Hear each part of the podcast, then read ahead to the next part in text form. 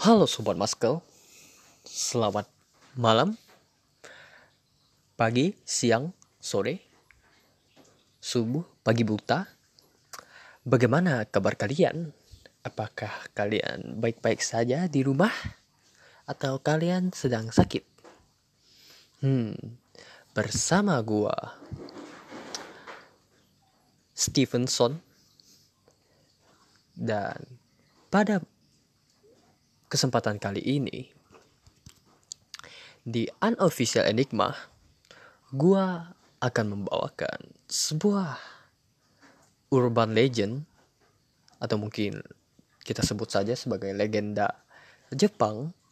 Cerita ini dikirim oleh salah satu orang kepada gua dan in, cerita ini dipost oleh Japanese Station webpage Facebook yang fanspage Facebook yang bisa kalian cari di tentu saja di Facebook ya. Jadi cerita ini berjudul Yoshimuji San, stalker stalker mengerikan yang menjadi urban legend Jepang. Yoshimuji San adalah legenda perkotaan Jepang yang menyeramkan tentang seorang gadis yang menggunakan situs jejaring sosial dan kesal oleh orang yang menyeramkan yang dia temui di sana. Konon, kisah ini adalah kisah nyata yang terjadi di situs jejaring sosial Jepang bernama Mixi. Ya, ini sepertinya hal-hal yang berbau itu ya, sosial media ya. Uh, dan katanya ini juga kisah nyata. Berhati-hatilah kalian para anak muda dalam menggunakan media sosial. Jangan asal-asal karena itu akan membuat kalian memberikan dampak negatif kepada kalian. Yeah. Ada seorang gadis Jepang bernama Miko yang merupakan anggota komunitas online. Suatu hari, dia menerima permintaan pertemanan dari seorang pria bernama Yoshimuji San. Miko menerimanya tanpa berpikir panjang.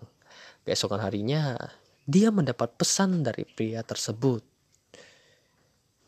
Miko berumur dua puluh satu tahun, tapi dia belum menikah. Oh, maksudnya kayak gini, Miko, kamu kan berumur dua puluh satu tahun. Tapi kok kamu belum menikah? Mungkin maksud dari Yoshimuji San-nya seperti itu ya. Pertanyaan tersebut membuat Miko merasa sedikit tidak nyaman. Dia menganggap bahwa pertanyaan itu adalah pertanyaan personal yang tabu untuk ditanyakan. Terlebih lagi, pria tersebut merupakan orang asing. Namun, karena dia pikir akan tidak sopan apabila tidak menjawabnya, dia menjawab pertanyaan tersebut dan mengatakan, "Tentu saja saya belum menikah. Soalnya, saya masih sekolah." Dalam waktu sekejap, pesan kembali datang. "Kamu udah punya pacar belum? Kamu tinggal di mana?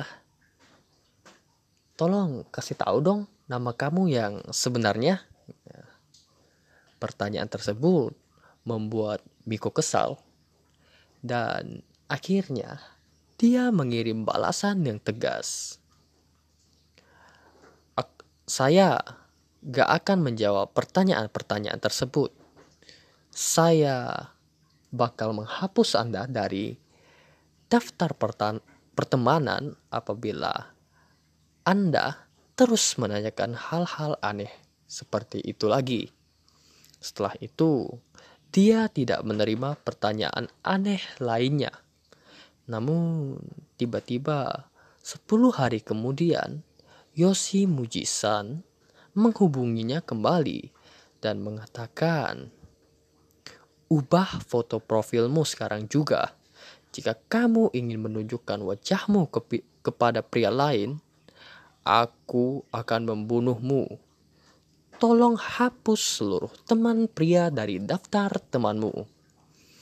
Miko ketakutan dan memutuskan untuk menghapus pria aneh tersebut dari profil jejaring sosialnya tersebut.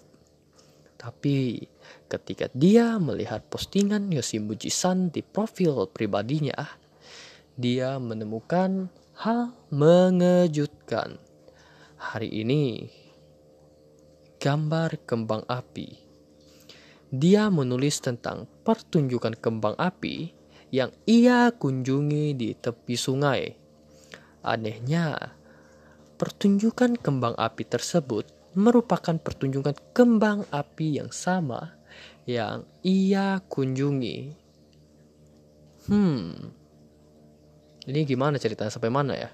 Oh, sampai si Miko hmm, ngelihat postingan si Yoshimuji San, ya. Jadi dia sekarang lagi ngeliatin pos-posnya Yoshimuji San yang sebelumnya ya. Kemarin pesta minum. Di hari-hari kemarin, dari hari ini tuh, hari kemarin si Yoshimuji San ngepost kayaknya dengan caption pesta minum. Dia menuliskan tentang pesta minum yang ia kunjungi di sebuah bar. Namun, bar itu adalah bar yang Miko kunjungi di hari yang sama bersama teman-temannya.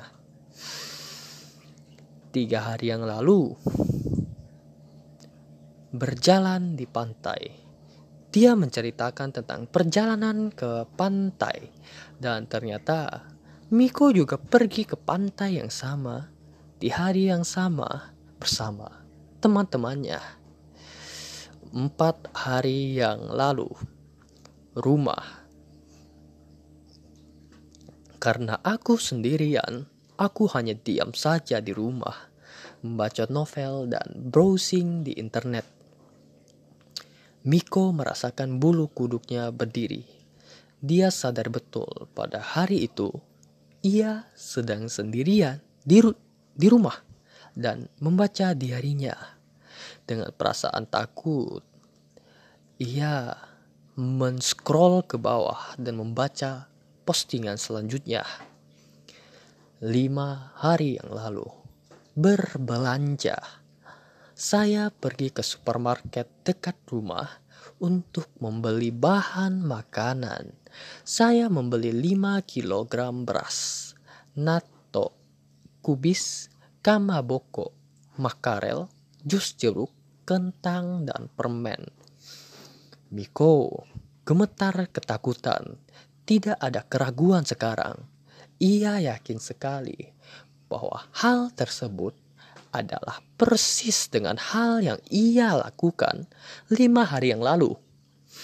Dia ingin berhenti, namun dia memaksakan diri untuk melanjutkannya. Enam hari yang lalu, penemuan. Saya menemukan orang yang tepat, orang yang ditakdirkan untuk bersama. Saya telah menemukan rumahnya. Sekarang saya telah menemukanmu dan tidak akan melepaskanmu selamanya. Saya akan selalu hadir di dekatmu. Miko pun putus asa. Dia merasa ketakutan hingga perutnya sangat sakit. Dia sadar bahwa Yoshimuji San telah menguntitnya. Dia yakin apabila pria tersebut tahu di mana dia tinggal dan tinggal Oh salah nada, sorry sorry. Dia yakin apabila pria tersebut tahu di mana ting- dia tinggal dan pria tersebut tinggal di sekitar rumahnya.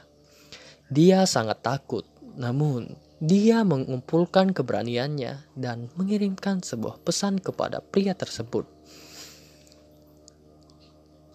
Uh, apa sih yang kamu lakukan? Gimana caranya sih kamu bisa ngetahuin apa apapun yang aku lakukan? Kamu tinggal di mana sekarang? Kamu perhatiin aku dari mana? Dan Tolong hentikan semua ini. Kamu itu buat aku takut, tahu gak sih? Kalau kamu masih lanjut, aku bakal laporin ini ke polisi. Dua menit kemudian, dia menerima pesan dari Yoshimuji San. Apa yang kamu lakukan? Berada di sampingmu. Oh, jadi ceritanya ini ini si Mikonya bertanya, "Kamu ngelakuin apa sih?" Terus Yoshimuji San ngejawab, "Aku lagi ada di sampingmu." Terus si Miko tanya lagi, "Kamu tahu dari mana tentang kegiatan-kegiatan aku?" Terus si penguntit, si Yoshimuji San, si penguntit itu ngomong lagi, "Aku melihat semua update yang kau unggah dan mengetahui segala rencanamu dari sana." Terus si cewek ini nanya lagi, "Kamu tinggal di mana sekarang?" "Aku tinggal di lantai lima, sama dengan kamu." "Lalu kamu perhatiin aku dari mana?" "Dari dalam lemarimu."